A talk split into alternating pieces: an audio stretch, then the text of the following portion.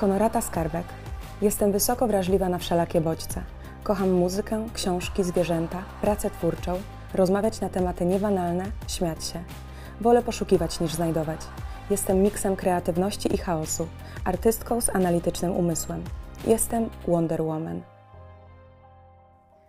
Witajcie moi drodzy oglądacze i słuchacze e, podcastu Wonder Woman. E, co prawda, jak widzicie, jestem dzisiaj tylko e, ja, no i niestety ze mną już będziecie musieli zostać. Już zakończyliśmy pierwszy sezon podcastu Wonder Woman, który był z kobietami, które są bliskie mojemu sercu i które są w moim otoczeniu i które w jakiś sposób na pewnym etapie mojego życia na nie mm, wpłynęły. Natomiast zainspirowana waszymi komentarzami, komentarzami i sugestiami, jak powinien wyglądać e, ostatni, podsumowujący, zwieńczający odcinek całego pierwszego sezonu, e, pisaliście mi komentarze, że to ja powinnam poodpowiadać na pytania. Bardzo się cieszę, że e, chcecie usłyszeć moje odpowiedzi i to właśnie taką możliwość dałam Wam na swoich social mediach, gdzie stworzyłam specjalną ramkę, abyście mogli mi zadać swoje pytania. Pytań było setki, natomiast ja wybrałam 11 z nich i jeszcze połączyłam to z pytaniami od moich gościn, czyli mój team Wonder Woman w składzie moja mama Bożena Skarbek i przyjaciółki Oliwia Lubieniecka, Angelina Ptak, Monika Kozakiewicz oraz Patrycja Gieracka zadały mi po dwa pytania, na które Wy będziecie mogli poznać odpowiedzi. Przede wszystkim chciałam Wam bardzo serdecznie podziękować, że podcast Wonder Woman spotkał się z tak ogromnym, pozytywnym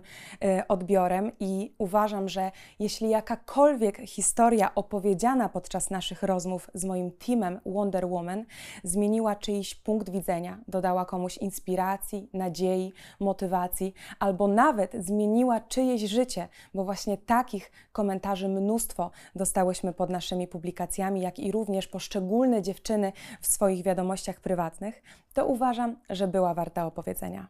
Myślałam, że może być to trochę megalomańskie, że w podcaście, który miał być o innych kobietach, nagle wyskoczę ja i zacznę mówić o sobie. Ale skoro sami zasugerowaliście mi to, że chcecie poznać odpowiedzi na niektóre pytania, to ja z przyjemnością, jako takie zwieńczenie tego, co mogliście oglądać i słuchać do tej pory, poodpowiadam Wam na nie. Także zapraszam do słuchania i oglądania. Która sytuacja w Twoim życiu najbardziej na Ciebie wpłynęła lub ukształtowała?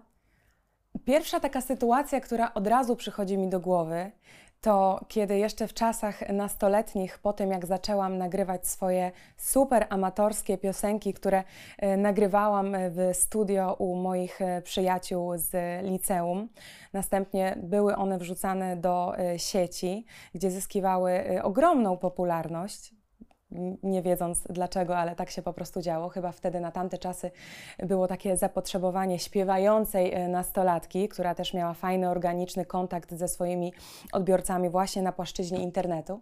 E, I po czasie odezwał się do mnie mój e, ówczesny już menadżer, proponując mi nagranie mojego pierwszego materiału demo, który zgłosiliśmy do dużej wytwórni. Mieliśmy takie szczęście, że akurat jedna z najlepszych wytwórni wytwórni muzycznych w Polsce od razu zainteresowała się tym materiałem i ja już jako 17-latka y, podpisałam duży kontrakt fonograficzny. Pamiętam, że jeszcze w tamtych czasach y, nie miałam możliwości podpisania tego kontraktu y, własnoręcznie, ponieważ byłam niepełnoletnia, dlatego zrobili to za mnie moi rodzice, z którymi przyjechałam do Warszawy. No i zdecydowanie otworzyły się wtedy przede mną takie bramy spełnienia American Dream, ale na naszym polskim e, podwórku, bo ja jako dziewczyna e, z małego miasta, bez żadnych kontaktów, bez żadnych możliwości, bez żadnych pieniędzy, które mogłyby jej tą karierę mm, zapewnić, e, nagle dostałam możliwość spełniania marzeń z kolorowych gazet i kolorowych mm, telewizorów. No i z racji tego, że ja byłam wtedy mm, w takim wieku, kiedy dopiero co kształtowałam tą swoją życiową drogę i nie do końca miałam inny plan na to, jak mogłaby wyglądać moja przyszłość, bo skupiałam się bardzo właśnie na tej artystycznej sferze mojego życia, bo wiecie jak to jest.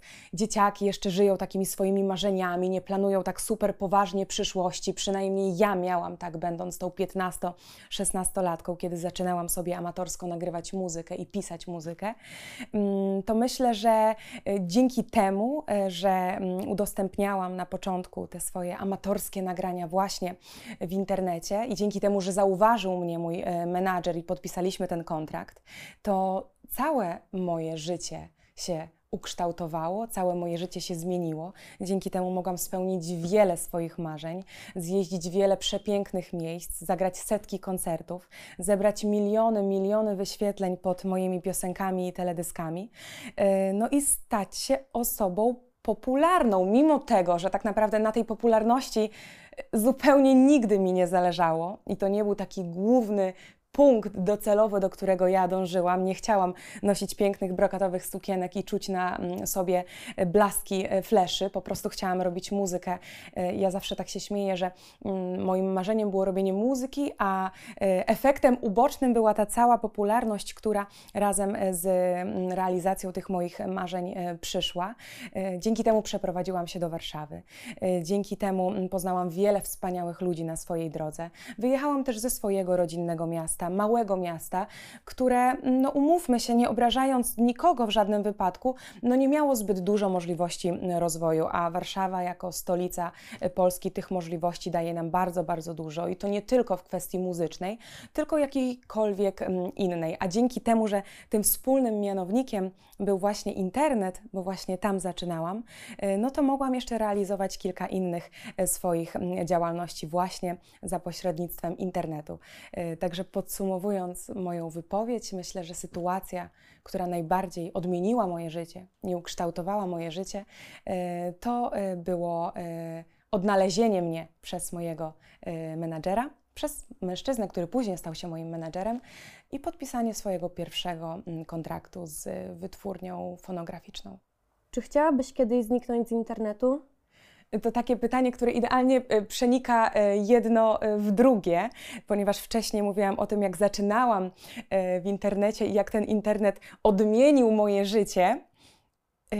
I nie wiem, czy Was to zdziwi, czy też nie, ale rzeczywiście mm, coraz częściej o tym myślę i tak jak wcześniej wspominałam, nigdy nie chciałam dążyć do popularności i do bycia na świeczniku. Natomiast kiedy ten efekt uboczny e, nagrywania tej mojej muzyki się pojawił, e, no to e, zaczęłam z tym żyć i się z tym zaprzyjaźniać i zaznajamiać, chcąc, nie chcąc, musząc być tego częścią.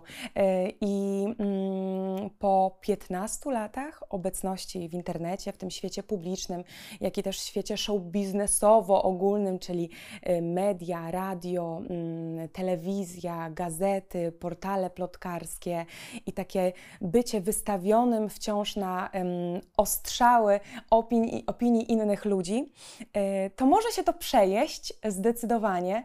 Szczególnie, że ta popularność i bycie w internecie nigdy nie chełpiło mojego ego. Ja nigdy nie uważałam, że jeśli dostanę 50, 100, 200, 300 pozytywnych komentarzy, opinii, zachwytów, to y, moja pewność siebie i samoświadomość jakkolwiek się zmieni. Tak samo, jeśli mm, dostawałam e, wszystkie te negatywne e, komentarze i krytykę, bo oczywiście to też jest taki nieodzowny element. Musi być jedno i drugie, e, kiedy decydujesz się na bycie mm, w internecie. I ogólnie, jeśli ktoś uważa, że będąc w internecie będzie dostawał same pochwały, no to jest w bardzo dużym błędzie. I jeśli buntuje się przeciwko temu całemu hejtu i tej całej krytyce, mm, no to też musi być jednocześnie głupcem, bo wchodząc w ten świat internetu, trzeba sobie zdawać sprawę z tego, że wystawiamy się na opinie innych ludzi, a y, ludzie są przeróżni, dlatego też opinie mm, są y, przeróżne.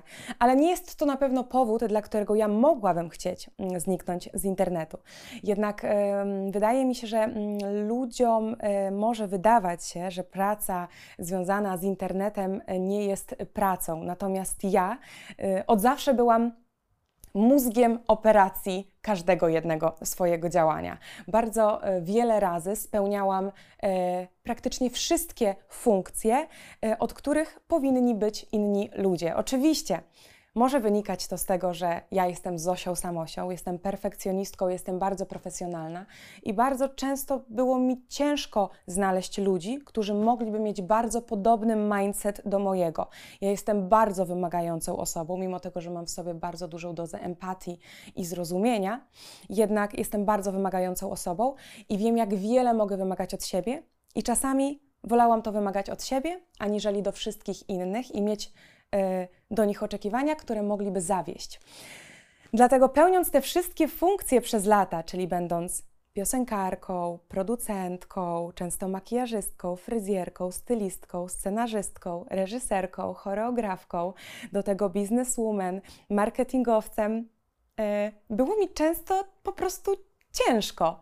I mm, bardzo mm, często zastanawiałam się nad tym, jak sprawdziłabym się, pełniąc jakiekolwiek inne funkcje w zawodach, które lubię robić, na przykład związane z marketingiem internetowym czy z muzyką, ale od tej drugiej strony, że nie musiałabym być tym najjaśniej świecącym punktem, ale mogłabym się jakby z backstage'u, od kuchni zajmować e, tym, co lubię, ale nie musiałabym siebie wystawiać na opinię publiczną, co równałoby się ze zniknięciem z internetu, z którego bardzo chętnie skorzystam, e, kiedy pozwolą mi na to wszystkie e, okoliczności, bo pamiętajmy też, że ja ten internet i tę przestrzeń definiuję jako swoje miejsce pracy, więc ciężko byłoby mi na ten moment swojego życia, kiedy nie mogę sobie na to pozwolić, na przykład pod względem finansowym, żeby powiedzieć sobie z dnia na dzień, a pierdolę to, nie idę jutro do pracy, znikam z internetu. No bo jednak jest to moje miejsce pracy, mam, mam e, szacunek do swojego czasu, do pieniądza, do również odbiorcy, dlatego cały czas w tym internecie funkcjonuję. I jeszcze z moim strasznie toksycznym umysłem, ja kocham samorealizację.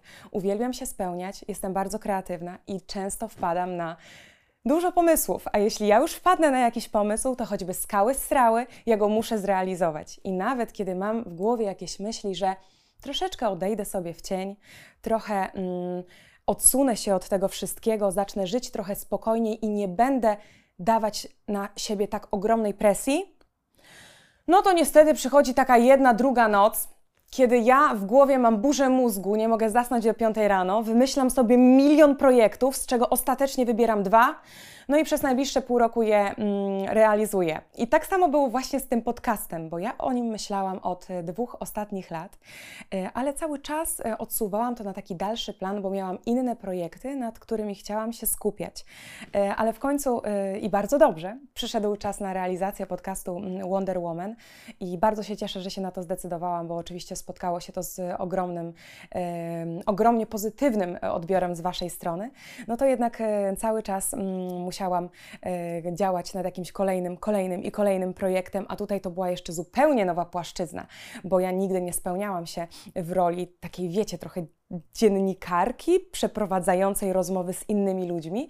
I znowu musiałam poszerzać jakieś swoje strefy komfortu, znowu musiałam robić coś, coś, coś więcej niż to, czym zajmowałam się dotychczas, wykorzystywać całą swoją wiedzę marketingową, kreatywną, estetyczną, producencką, wymyślać co, jak, kiedy, z kim. No ale ta, ja chyba taka jestem, więc wiem, że to pytanie było całkiem mm, krótkie, czy chciałabym kiedyś zniknąć z internetu i to wszystko, co powiedziałam dookoła tego, y, nie wiem, czy odpowiedziało na to pytanie, ale w skrócie tak, kiedyś chciałabym zniknąć z internetu i zacząć zajmować się czymś, y, co lubię robić, ale bardziej y, ze strony kuchni. Co rozczarowało Cię w życiu dorosłym, co jest inne niż spodziewałaś się jako młodsza dziewczyna? Co rozczarowało mnie w życiu dorosłym? Na pewno kontakty międzyludzkie rozczarowały mnie w życiu dorosłym. Nie wiem, czy kiedy byłam młodszą dziewczyną, wyobrażałam sobie siebie w wieku 30 lat dokładnie w takiej pozycji, w jakiej jestem kiedyś, w jakiej jestem teraz. Wydaje mi się, że może przez takie uwarunkowania takiego dziedzictwa kulturowego, które jest nam wpajane od lat, że młoda dziewczynka, nastolatka, kobieta, żona, matka, gdzieś tam w mojej głowie e, te przekonania się e, tak e, utarły, że może w wieku 30 lat, patrząc na moje wszystkie koleżanki, wiecie, z mm, szkoły y, czy, czy z dzieciństwa, które mają rodziny, dzieci, mężów, może też w wieku nastoletnim myślałam, że w wieku 30 lat y, będę y, to miała. Natomiast teraz te różnice, żyjąc jeszcze w dużym mieście i spełniając się zawodowo, tak bardzo się zatarły, że myślę, że na wszystko przyjdzie jeszcze mm, odpowiednia pora, ale niezależnie już od tych aspektów relacji romantycznej, partnerskiej czy właśnie rodziny, to tak jak wspominałam wcześniej, na pewno zawiodły mnie kontakty międzyludzkie, zważywszy na to, że wiadomo, że kiedy jesteśmy dziećmi, kiedy jesteśmy nastolatkami, to myślę, że ta doza łatwowierności jest w nas y, o wiele, o wiele większa.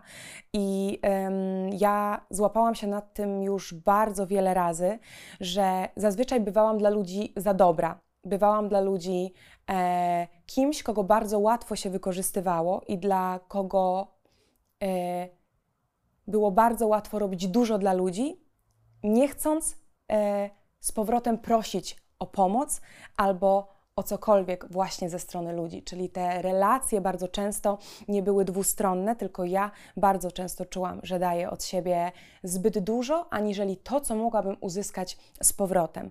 Więc myślę, że tutaj zweryfikowała się ta dziecięca naiwność, a z drugiej też strony, zresztą przypomniało mi się od razu mm, cytat z mojej piosenki świątecznej, którą e, wydałam na święta poprzedniego roku. E, jak kiedyś za dziecięcych lat chcę wierzyć w idealny świat. Więc może coś w tej naiwności jest, że ona jest piękna, że kiedy jesteśmy dziećmi, to po prostu wierzymy w te ideały, o wiele większą łatwością przychodzi nam wierzyć w ideały. Czy jeśli chodzi o przyjaźń, jeśli chodzi o miłość, jeśli chodzi o marzenia. E, a kiedy jesteśmy dorośli, to przychodzi nam to o wiele ciężej, bo dużo rzeczy analizujemy. Myślę, że analiza wnikliwa, analityczność zabija wiarę w ideały. Nie wiem, czy odpowiedziałam na pytanie kolejny raz, ale myślę, że możemy płynnie przejść do kolejnego. Jak radzisz sobie z przemijaniem w wieku 30 lat?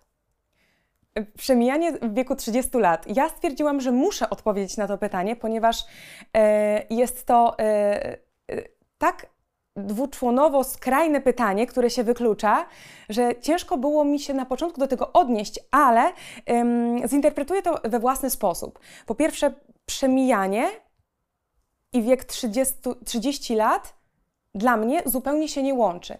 I od razu przypomniała mi się moja mama, która prężnie działa na Instagramie i bardzo często nagrywa filmiki związane ze swoją pasją, czyli z modą, gdzie ubiera się w różne szalone e, stylizacje, e, w krótkie spódniczki, czerwone rajstopy, mnóstwo biżuterii, wielkie futra.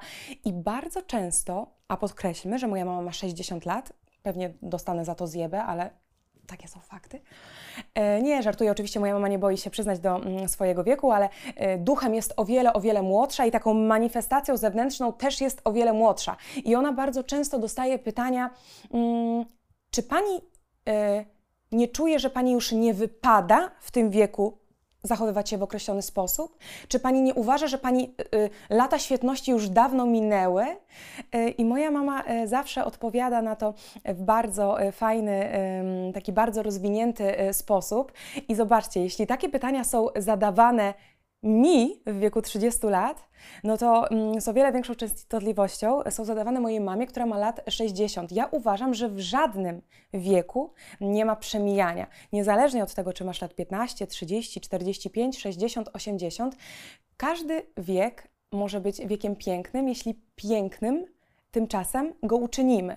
I wszystko tak naprawdę zależy od nas samych i z własnego poczucia swojego miejsca na świecie, tego co robimy, czym się zajmujemy, jakimi ludźmi jesteśmy, jakimi ludźmi się otaczamy dookoła. I każdy wiek może być piękny, swoją młodość można przeżywać wielokrotnie, zakochiwać się w życiu, możemy wielokrotnie, nowe pasje w sobie możemy znajdować wielokrotnie, podróżować w nowe miejsca możemy wielokrotnie. Więc dlaczego mówimy o jakimkolwiek przemijaniu? Poza tym uważam, że z każdym kolejnym rokiem naszego życia, tak zresztą powinno być z założenia, I ja tak mam na całe szczęście. Stajemy się coraz mądrzejsi, jeśli oczywiście dobrze wykorzystujemy to wszystko, co nas dookoła spotyka, czyli wyciągamy odpowiednie wnioski, są to dla nas odpowiednie nauczki, y, uczymy się coraz wyżej skakać przez przeszkody, które są nam y, podsuwane przez, y, przez życie. I odpowiadając na pytanie, nie muszę sobie radzić z przemijaniem w wieku 30 lat, ponieważ ja żadnego przemijania w swoim życiu nie zauważyłam. Co prawda, wracam bardzo często z sentymentem do mojej przeszłości, kiedy byłam beztroskim dzieckiem, kiedy byłam nastolatką, kiedy dopiero co zaczęłam spełniać swoje marzenia, miałam w sobie mnóstwo odwagi. To wszystko było dla mnie takie mm, organiczne, takie, takie ekscytujące, fascynujące. Teraz, co prawda, zauważyłam, że jest mi coraz ciężej znaleźć w sobie taką czystą, spontaniczną ekscytację, fascynację z racji tego, że tak wiele już w życiu przeszłam, w tak wielu miejscach byłam, tak wiele osób poznałam, tak wiele już osiągnęłam e, e, na, na tym moim oczywiście podwórku e, osiągnięć, bo zaraz ktoś może mieć obiekcję, co ty kurwa osiągnęłaś. Ale mówię oczywiście o tym, o, o, tych swoich marzonkach, które miałam w dzieciństwie. No to rzeczywiście większość udało mi się spełnić. I, i, I myślę, że muszę zacząć też pracować nad tym, żeby bardziej wnikliwie dbać o te swoje wewnętrzne dziecko i je tak dokarmiać takimi, wiecie, słodkościami, metaforycznie mówiąc, ale takimi życiowymi i sobie e, dostarczać e, tych, tych e, takich fajnych, spontanicznych emocji z zewnątrz. I nie skupiajmy się na przemijaniu, skupiajmy się bardziej na rozwijaniu. Jak poradzić sobie z rozstaniem? Rozstania. To jest temat który jest bardzo bliski mojemu sercu. Zresztą nie odkryłam tutaj Ameryki E, bo e, rozstania są na pewno bliskie e, sercom każdego z Was. Ktokolwiek, kto przeżył rozstanie, dobrze wie, mm, jak ono może wpłynąć na człowieka, szczególnie jeśli jesteście, mm, jesteśmy osobami wysoko wrażliwymi, tak jak ja, bo ja bardzo przeżywam takie, wiecie, wszystkie emocjonalne bodźce, które docierają mm, do mnie ze świata czy od innych ludzi. Ja się śmieję, że zawsze jestem specjalistką, jeśli chodzi o doradzanie w relacjach z innymi ludźmi. Natomiast tak jak to u e, świetnych w doradzaniu e, osób bywa, mogą świetnie doradzać, ale jeśli mają przełożyć to na swoje życie i swoje postępowanie, to robią zupełnie, zupełnie inaczej i robią zazwyczaj tak, za co zjebaliby swoje osoby, którymi, e, którym doradzają. Więc tak, ja jestem idealnym na to przykładem, ale ja jestem również księgarnią. Jeśli e, moi znajomi mają jakikolwiek problem w swoim życiu, a ja kocham pochłaniać książki psychologiczne, między innymi właśnie te dotyczące takich e, relacji interpersonalnych, emocjonalnych kontaktów międzyludzkich i tych związanych właśnie z relacjami, to otwieram, słuchajcie, taką swoją komutkę, swoje szafki i mam takie działy: rozstania, toksyczne związki, uzależnienia, współuzależnienia, y, rozwój y, samoświadomości, y, siła, potęga podświadomości. Także naprawdę ja jestem księgarnią i u mnie rzeczywiście te książki cały czas są w obiegu. Ale rzeczywiście przeczytałam e, kilka pozycji, które zmieniły moje e, postrzeganie wielu, wielu spraw. Jeśli e, w ogóle ktoś się mnie czasami pyta, mm, gdzie ty się nauczyłaś tego? Jak potrafisz sobie radzić z tym? A skąd wiesz, że tak trzeba? Ja całą swoją osobowość, całą swoją samoświadomość, całą swoją umiejętność radzenia sobie w życiu wzięłam tylko i wyłącznie z książek. Ja nigdy w życiu nie miałam żadnego mentora, mentorki. Yy, nigdy też nie miałam wzoru do naśladowania. Ja wszystkiego w życiu nauczyłam się z książek. Jeśli pojawiało się w moim życiu jakiekolwiek pytanie, na które nie potrafiłam znaleźć odpowiedzi i odpowiedzi innych ludzi, które y, dostawałam, no nie satysfakcjonowały mnie na tyle albo nie przemawiały do mnie na tyle, to po prostu sięgałam po książki. I, i to zawsze było tak, że jak znalazłam jakąś jedną pozycję, to zamawiałam sobie już pięć dotycząco, dotyczących danego e, tematu. I tak samo jak szłam do e, księgarni, e, to, czy do sklepu z, książ z książkami jakiegokolwiek, to kupowałam po kilka pozycji z konkretnego tematu. Może też dlatego stałam się księgarnią, ale tych książek w życiu przeczytałam setki.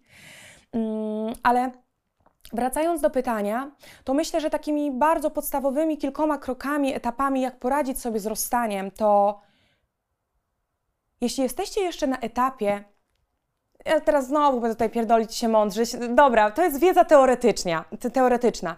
Jeśli chcecie przełożyć ją na praktykę, to bardzo dobrze, ale ja no, miałam już jakieś tam rozstanie, rozstania w swoim życiu i rzeczywiście, żeby się z nich całkowicie uwolnić, tak zrobiłam. Więc to też nie jest, że ja tylko gadam, ale to rzeczywiście zrobiłam.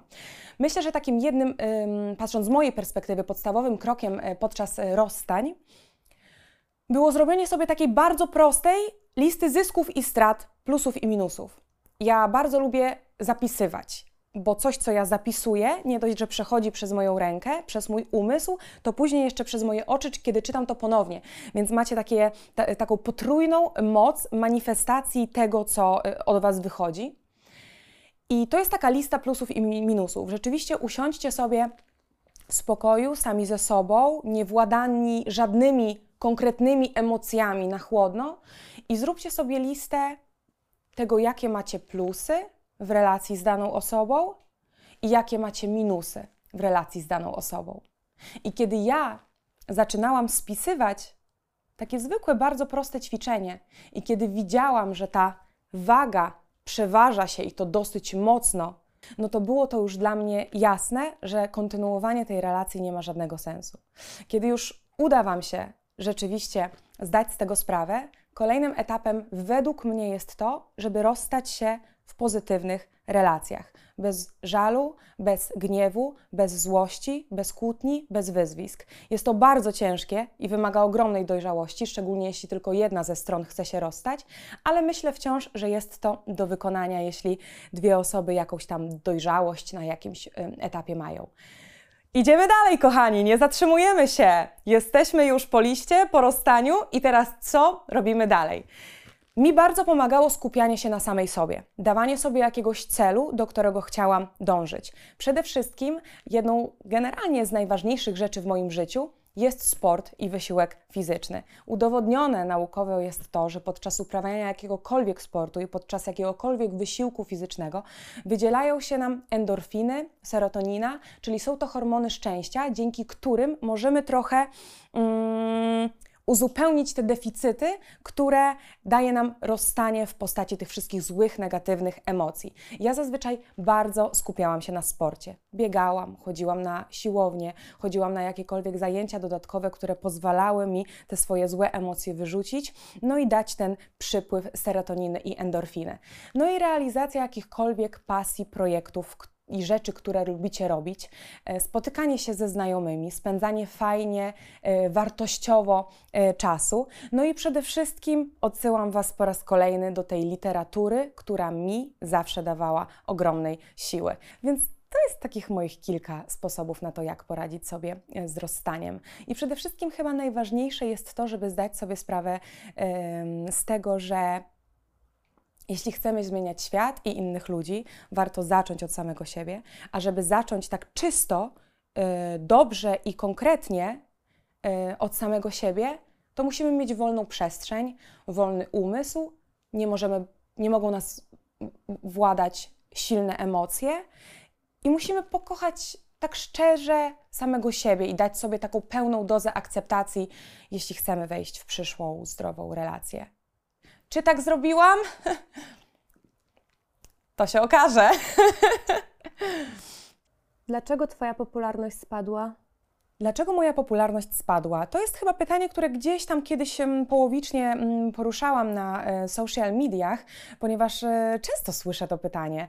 E, ale tak jak mówiłam na początku mm, tego odcinka, ja zaczęłam swoją karierę w wieku 15 lat, kiedy już zaczęłam działać w internecie. I teraz w wieku 32 tak naprawdę w tym roku działam w tym internecie już od 17 lat. Ja sobie zupełnie zdaję sprawę, sprawę z tego, że moje złote czasy już minęły i podchodzę do tego z ogromną e, pokorą i zupełnie się z tym zgadzam. Nie mam z tym najmniejszego problemu.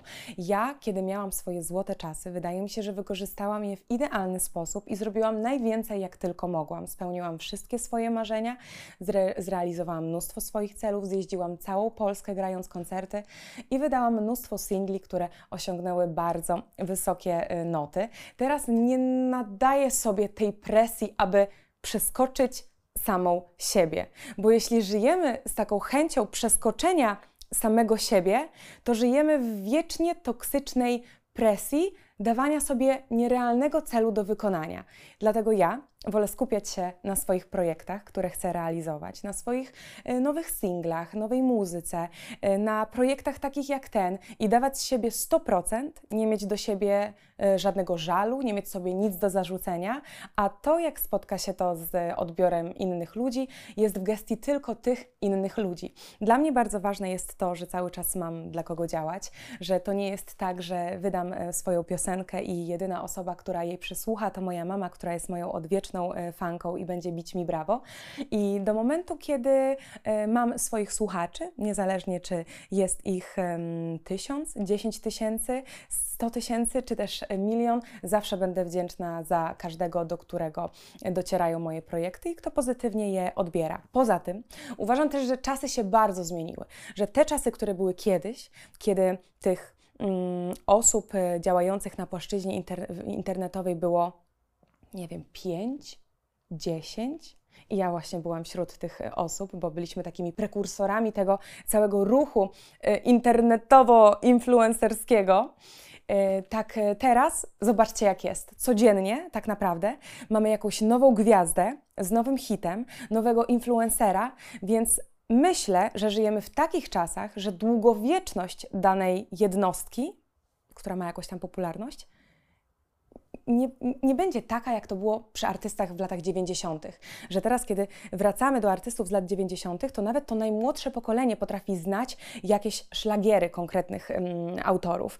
A teraz mamy tylko i wyłącznie sezonowych artystów, sezonowe piosenki. Oczywiście zdarzają się wyjątki i to są fantastyczni artyści i super twórcy, którzy są bardzo ambitni, bardzo zorganizowani i świetnie działają, ale zazwyczaj mamy taki bardzo szybki y, przemiał i wszystko jest na chwilę.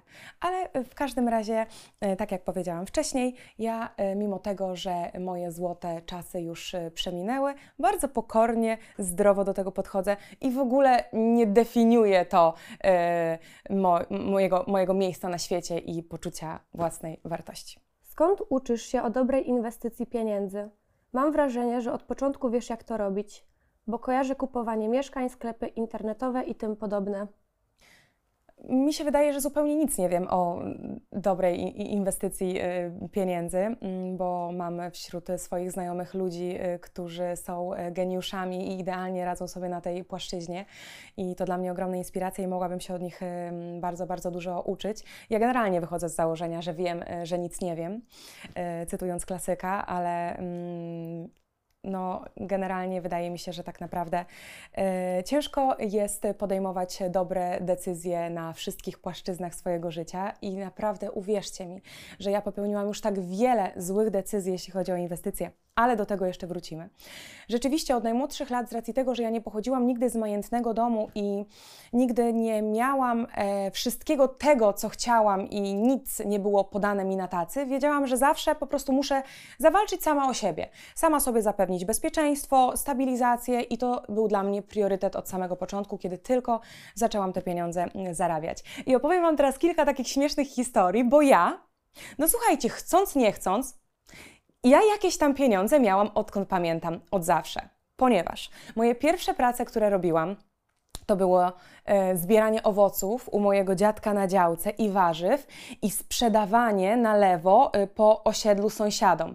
Wiecie, jak przyszła taka słodka ośmiolatka z jakimiś koszyczkami wypełnionymi malinami i marchewkami, no to kto by nie wziął, tak? Więc ja już tam rzeczywiście e, handlowałam ostro po osiedlu tymi e, zbiorami z dzia działki mojego e, dziadka i miałam za to e, pieniądze na jakieś tam lody, chipsy e, i inne zachcianki malutkiej dziewczynki. Następnie potrafiłam znaleźć zawsze taką niszę i zapotrzebowanie na konkretny produkt. W czasach, kiedy miałam powiedzmy 14-15 lat, ja byłam przedstawicielką ostrą nurtu emo. Nie wiem, czy ktoś z Was e, kojarzy tą e, subkulturę, ale jeśli jesteście w podobnym wieku, to na 100%. Zresztą to emos teraz, uwierzcie mi, nie jestem emos kiedyś. E, ale pamiętam, że było wtedy ogromne mm, zapotrzebowanie na takie kryształy plastikowe w formie naszyjnika, takie ogromne, z łańcuszkiem, bo był na to naprawdę wielki szał w Stanach Zjednoczonych. No u nas oczywiście tego 15 lat temu nie było, nie można było tego dostać zupełnie w żadnym sklepie. To ja wymyśliłam, słuchajcie, dziewczynka 15 lat, robię biznes. E, sklep papierniczy, modelina, brokat, łańcuszki, pędzle i wycinałam własnoręcznie te diamenty z modeliny, malowałam je na przeróżne kolory, sypałam brokatem, wplatałam łańcuszki, wypiekałam w piekarniku i tam była, słuchajcie, ostra, nielegalna, zacznijmy od tego, produkcja, bo później to opierdalałam na Allegro za jakieś tam 30 zł i tego, uwierzcie mi, sprzedawała się masa. Sprzedawało się naprawdę mnóstwo. Ja potrafiłam czasami więcej zarobić niż moja mama, która była pielęgniarką i pracowała w przychodni. Więc wyobraźcie sobie, jaka to była skala. Oczywiście to trwało powiedzmy kilka miesięcy. Teraz, jak patrzę na to z perspektywy czasu, no to jestem dumna z tej dziewczyny, bo naprawdę potrafiłam zawsze sobie zapewnić pod względem finansowym to, co chciałam. Oczywiście były to zapotrzebowania 15-latki, więc co ja mogłam chcieć? Tam bluzka z H&M-u, e, pójście na pizzę, czy mm, sprawy tego typu. Kolejny biznes, bo to słuchajcie, nie jest jeszcze koniec, to nie jest jeszcze koniec, ale co prawda było tylko dwa, więc kolejny, czyli ogromny szał na takie koronkowe, falbankowe majtki, spodenki. E, I to też było w tej całej subkulturze emo.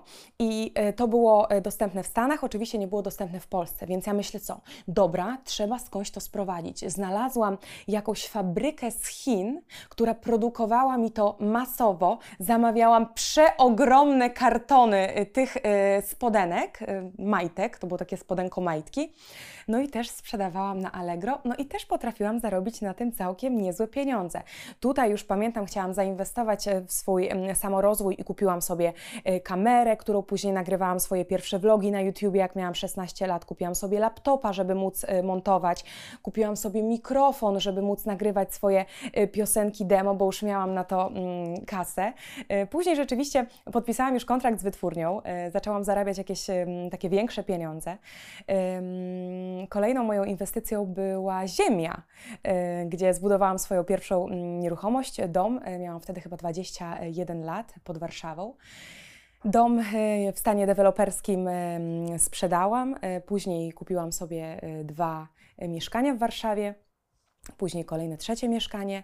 E, mieszkania wynajmowałam, w jednym e, mieszkałam e, i rzeczywiście dla mnie zawsze było najważniejsze to, żeby nie wydawać pieniędzy na jakieś takie nieistotne bzdury, jak, jak jakieś drogie torebki, jakieś, jakieś drogie dodatki, żeby się obwieścić w Gucci i Louis Vuittony. Na tamten czas nie było to dla mnie w ogóle istotne, tylko mm, zaczęłam rzeczywiście interesować się tymi markami premium w granicach oczywiście zdrowego rozsądku, e, kiedy miałam już taką w miarę e, stabilną, na jakimś tam podstawowym e, poziomie zapewnioną przyszłość, żeby zaraz ktoś mi nie wypomniał, że mówię tutaj prześmiewczo Gucci, Louis Vuittony, a sama mam takie rzeczy. Tak, mam takie rzeczy. Lubię mieć dodatki marek premium i, i pasjonuję się też modą, więc no, nie będę udawać, że jest inaczej, ale i tak uważam, że jest to taki mocny defekt takiego konsumpcjonizmu, i nie jest to nic dobrego i wcale tego nie pochwalam, mm, ale to yy, tak naprawdę tyle, jeśli chodzi o takie podejmowane moje dobre decyzje, bo tych złych było mnóstwo. Oczywiście miałam też te sklepy internetowe, które możecie kojarzyć, robiłam tam te swoje biznesiki, ale y, tego, czego na przykład nikt nie wie, to w tamtym roku y, na jednej y, z bardzo głupich inwestycji straciłam w ciągu kilku miesięcy pół miliona złotych już nie do odzyskania. Więc tak jak na początku powiedziałam, że wiem, że nic nie wiem i nie wydaje mi się, że wiem dużo na temat dobrego inwestowania, no to tych błędów e, i straconych, straconych setek tysięcy było bardzo dużo. Ale jeszcze wszystko przede mną. Ja też nie skupiam się na y, pieniądzach. Nawet jak uważam, że straciłam jakieś pieniądze, to okej, okay, były czasy, gdzie ja musiałam naprawdę bardzo skromnie żyć. Nawet to są te czasy Instagrama, które Wy już widzicie, kiedy musiałam zacisnąć e, pasa i naprawdę mocno kombinować i zastanawiać się nad tym, jak odrobić swoje straty. Więc to też nie jest tak, że moje życie zawsze jest takie super kolorowe i że zawsze mogę pozwolić sobie na to, na co chcę, bo przez konsekwencje błędnych inwestycji i przez straty e, czasami setek tysięcy złotych tak jak powiedziałam Wam na przykład w roku poprzednim. Musiałam trochę mm, przewartościować swoje życie i swoje myślenie, ale wciąż nie odbierało to, wiecie, takiego mojego poczucia mojego miejsca na świecie i mojej własnej wartości, bo ja zawsze wychodzę z założenia, że pieniądze Pieniądze to jest coś, co się zarabia. Pieniądze są, pieniędzy nie ma i to nie jest coś, nad czym ja się skupiam w życiu. Na pewno jestem przekonana, że są o, o wiele bardziej wartościowe kwestie, na których powinniśmy się w życiu skupiać. I to nie jest tak, że mówię tak, bo jest mi łatwo, bo, bo, bo mam, bo tak jak Wam mówię, bywały czasy, że było naprawdę mi bardzo, bardzo ciężko. Co dał Ci ten pierwszy sezon podcastu Wonder Woman i czy zmienił Cię jakoś? Pierwszy sezon podcastu Wonder Woman był dla mnie takim otworzeniem oczu i też poszerzeniem mojej wdzięczności, bo zdałam sobie sprawę, słuchajcie, i to też dzięki Wam i Waszym komentarzom, jakie ja mam przeogromne szczęście w życiu, że otaczają mnie tak wspaniałe kobiety, że otaczają mnie tak wspaniali ludzie, od których ja się mogę uczyć, kobiety, które mogą mnie kształcić, z którymi się wspieramy nawzajem, pomagamy sobie, motywujemy się i w tym nie ma za grosz fałszu, w tym nie ma za grosz obłudy, bo mimo tego, że mogą między nami bywać jakieś niesnaski, jakieś takie mini konflikty, bo my się nigdy w życiu nie pokłóciłyśmy tak, żeby ze sobą nie rozmawiać. Jakby y, chyba każda z nas uważa, że nasza przyjaźń jest tak y, wysoką wartością, że wszystkie te takie nadrzędne kwestie są do przepracowania, żeby jednak ta nadrzędna, y, żeby, żeby jednak ta główna wartość, czyli nasza przyjaźń wygrała.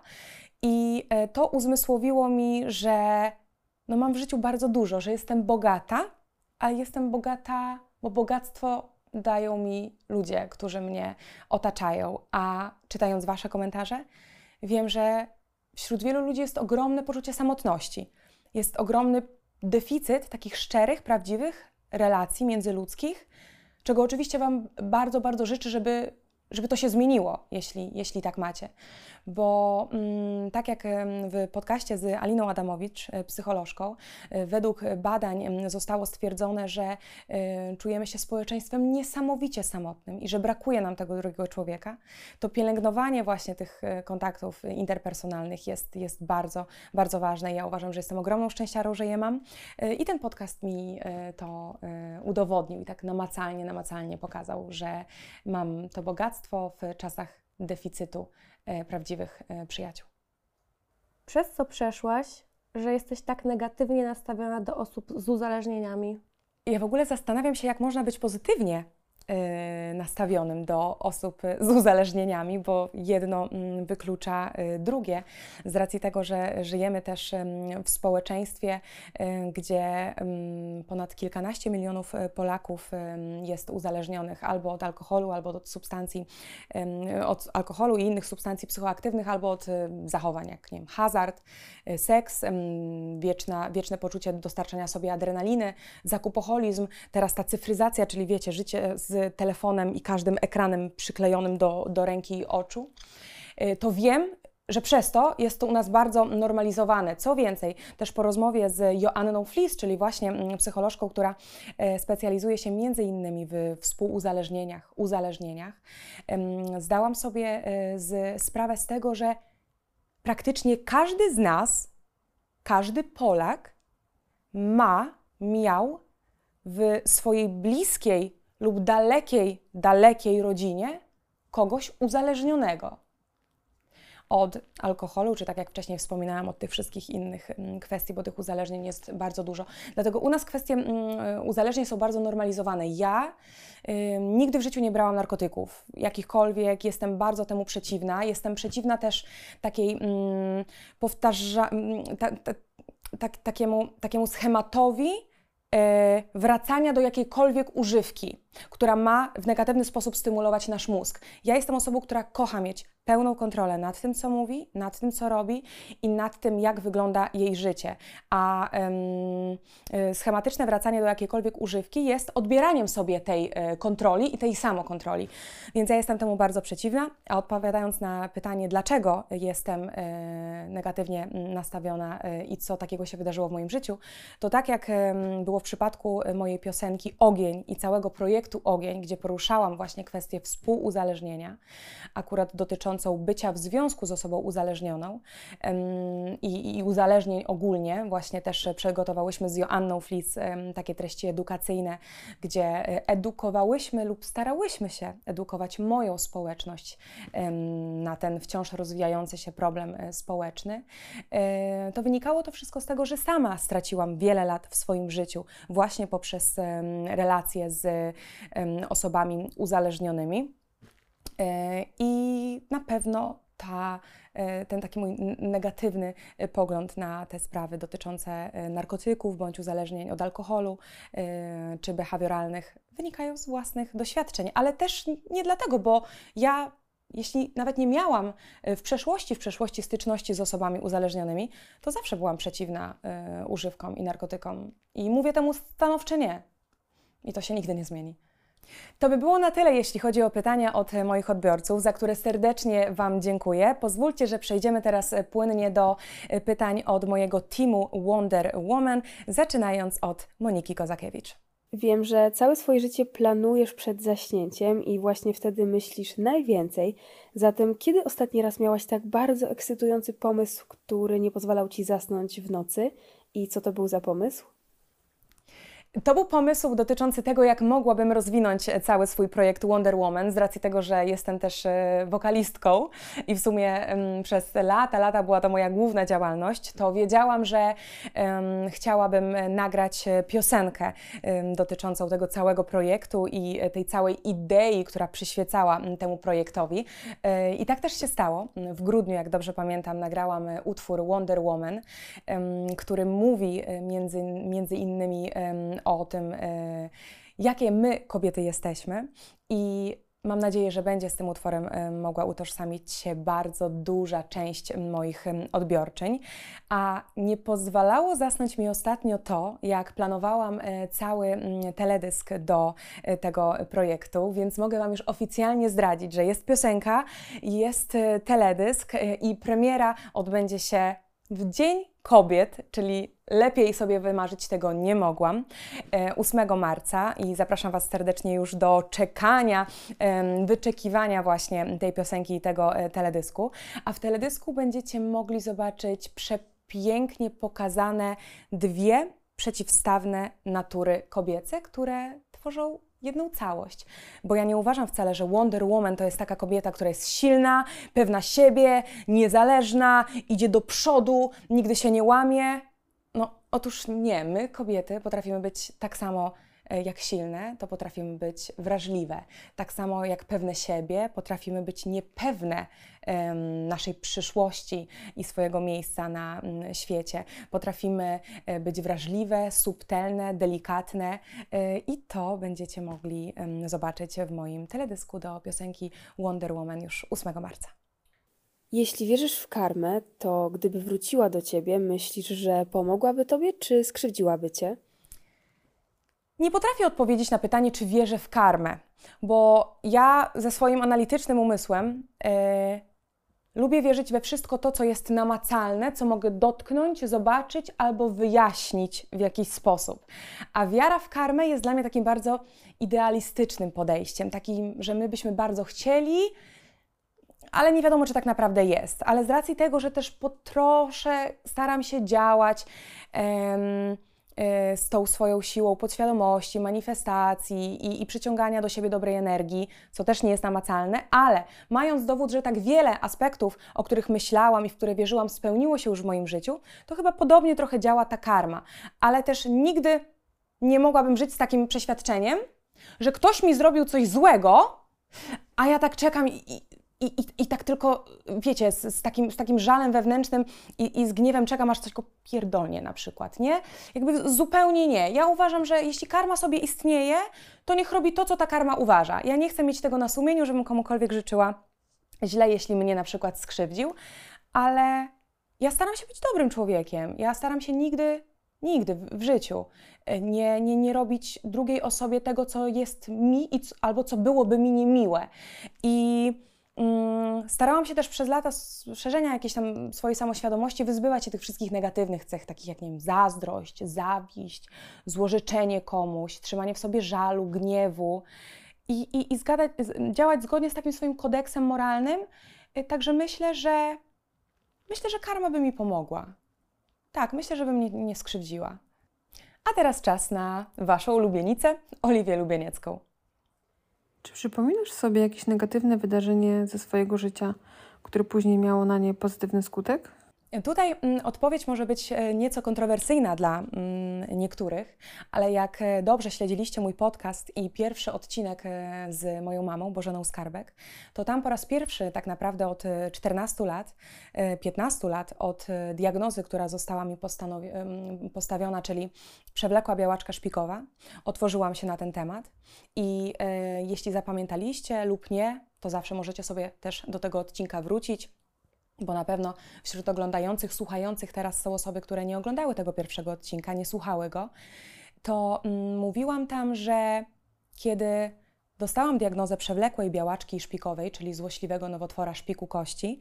E, zrezygnowano u mnie mm, jakby ze strony rodziców za poleceniem lekarzy z nauczania w szkole i przez dwa lata byłam zamknięta mm, w domu w takiej izolacji, ponieważ miałam e, duże prawdopodobieństwo spadku odporności i łapania przeróżnych infekcji, które źle wpłynęłyby na mój stan zdrowia.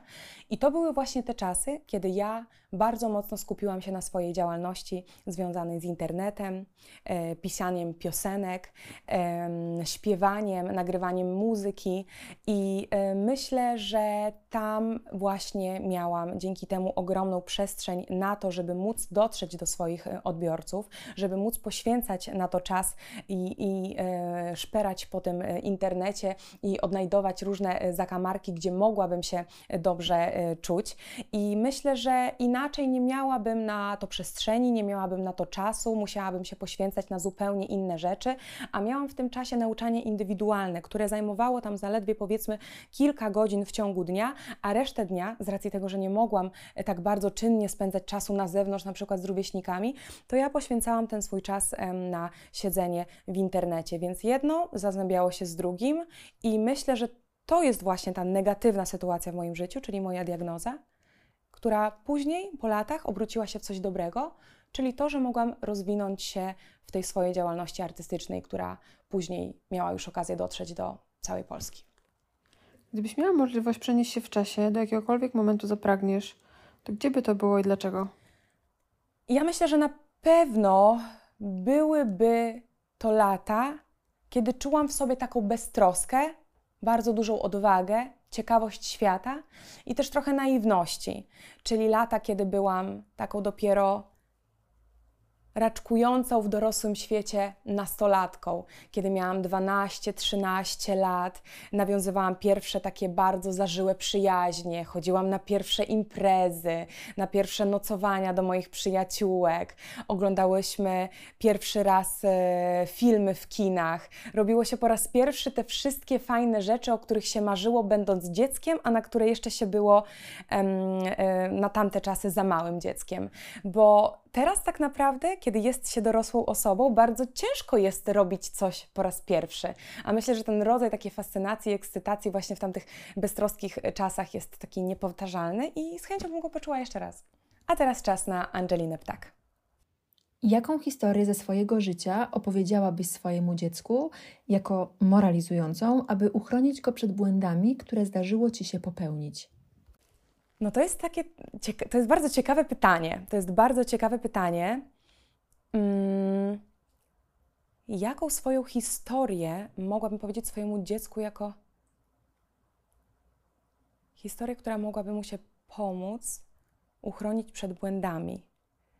Ja myślę, że jednym z takich moich największych błędów, ja nie lubię tego określać błędem, nauczek w życiu było to, że bardzo często dawałam z siebie bardzo dużo dla innych, nie otrzymując tego w zamian.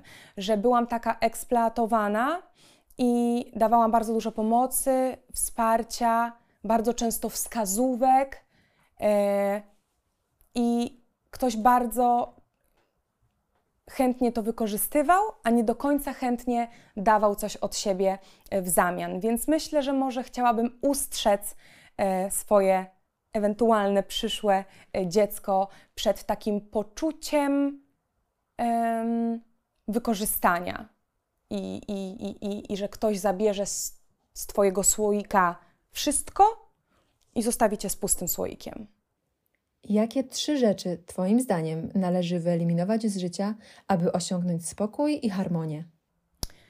Możliwość takiej ekspozycji na wszystkie bodźce z zewnątrz, czyli na chęć um, czytania wszystkich newsów, chęć oglądania wszystkich wiadomości, chęć pobierania jakichkolwiek informacji z zewnątrz, chęć e, posiadania świadomości o, o, każdym jednym temacie, interesowania się życiem innych ludzi, takie wiecie, wszechogólne przebodźcowanie e, przepływem informacji z mediów, e, prasy, e, radia, telewizji, czy nawet naszego małego społeczeństwa, które nas otacza. Ja staram się głównie w życiu skupiać na swoim życiu i życiu swoich bliskich dookoła. Nie interesuję się zupełnie innymi ludźmi i życiem innych ludzi, plotkami, co, z kim, dlaczego, kiedy, gdzie gdzie.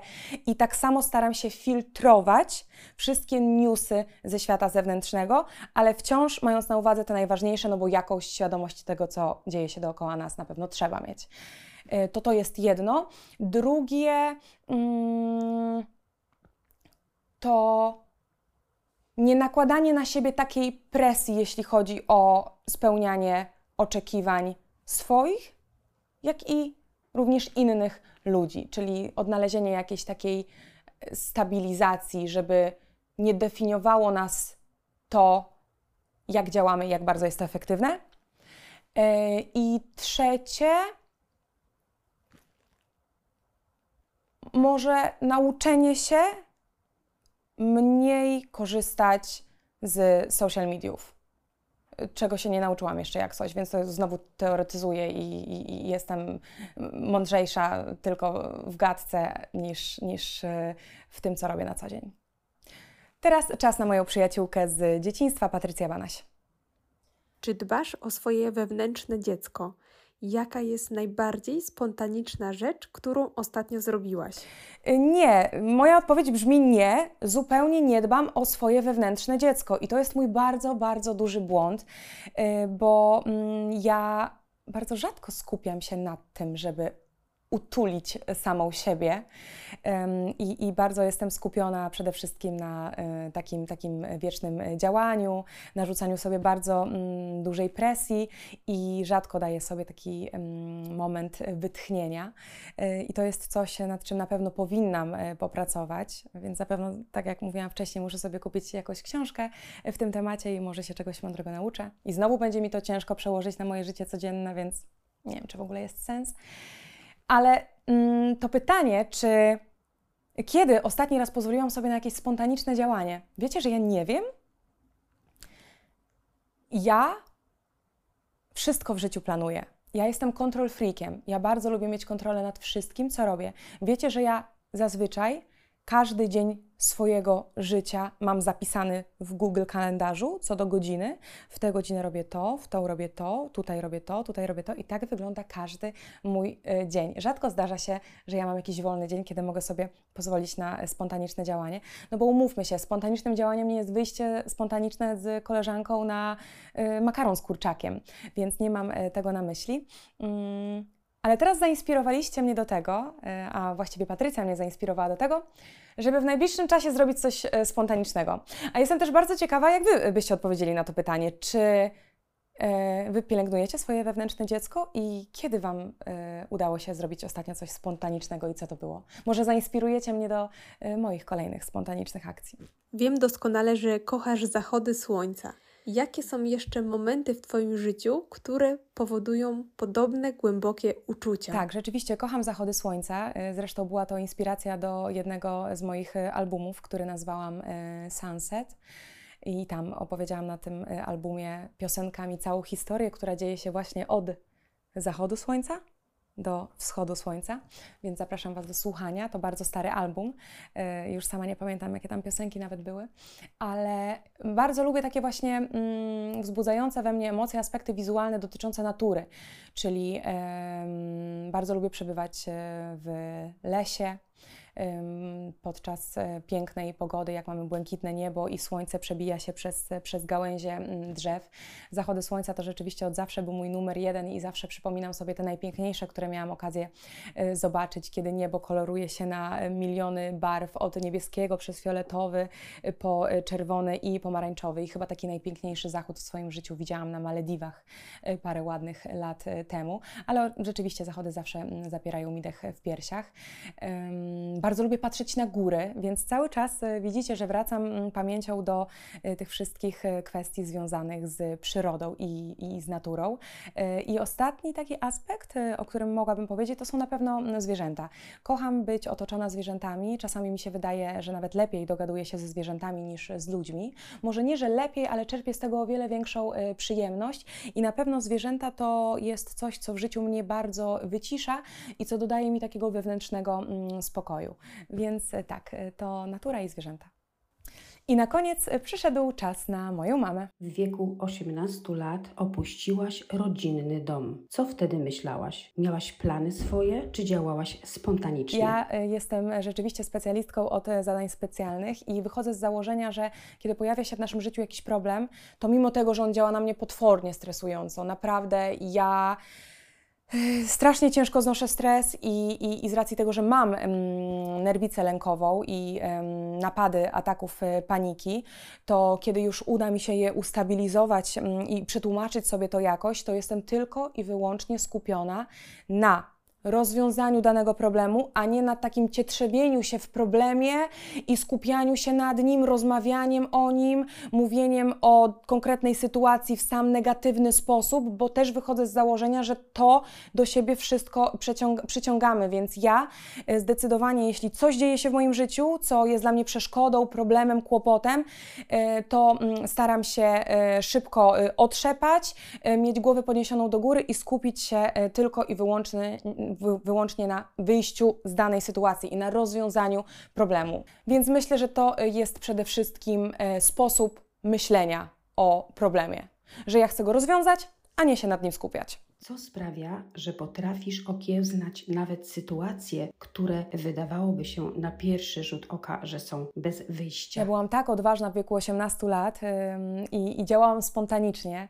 Yy, nie myślałam o niczym, co wybiegałoby e, poza kolejne 7 dni, kolejny mm, tydzień. Bardzo chciałam przeprowadzić się do Warszawy, ponieważ miałam już podpisany kontrakt z wytwórnią fonograficzną.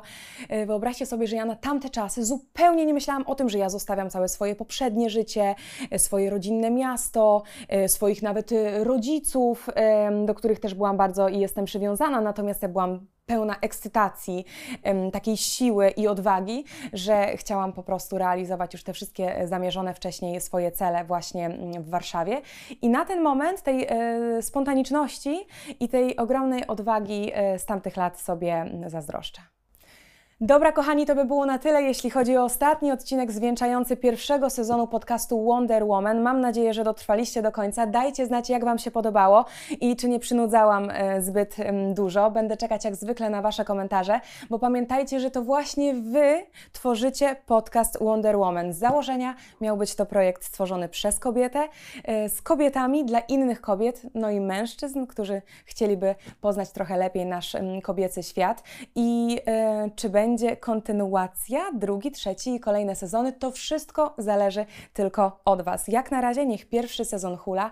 Oglądajcie wszystkie odcinki, które udało nam się zrealizować.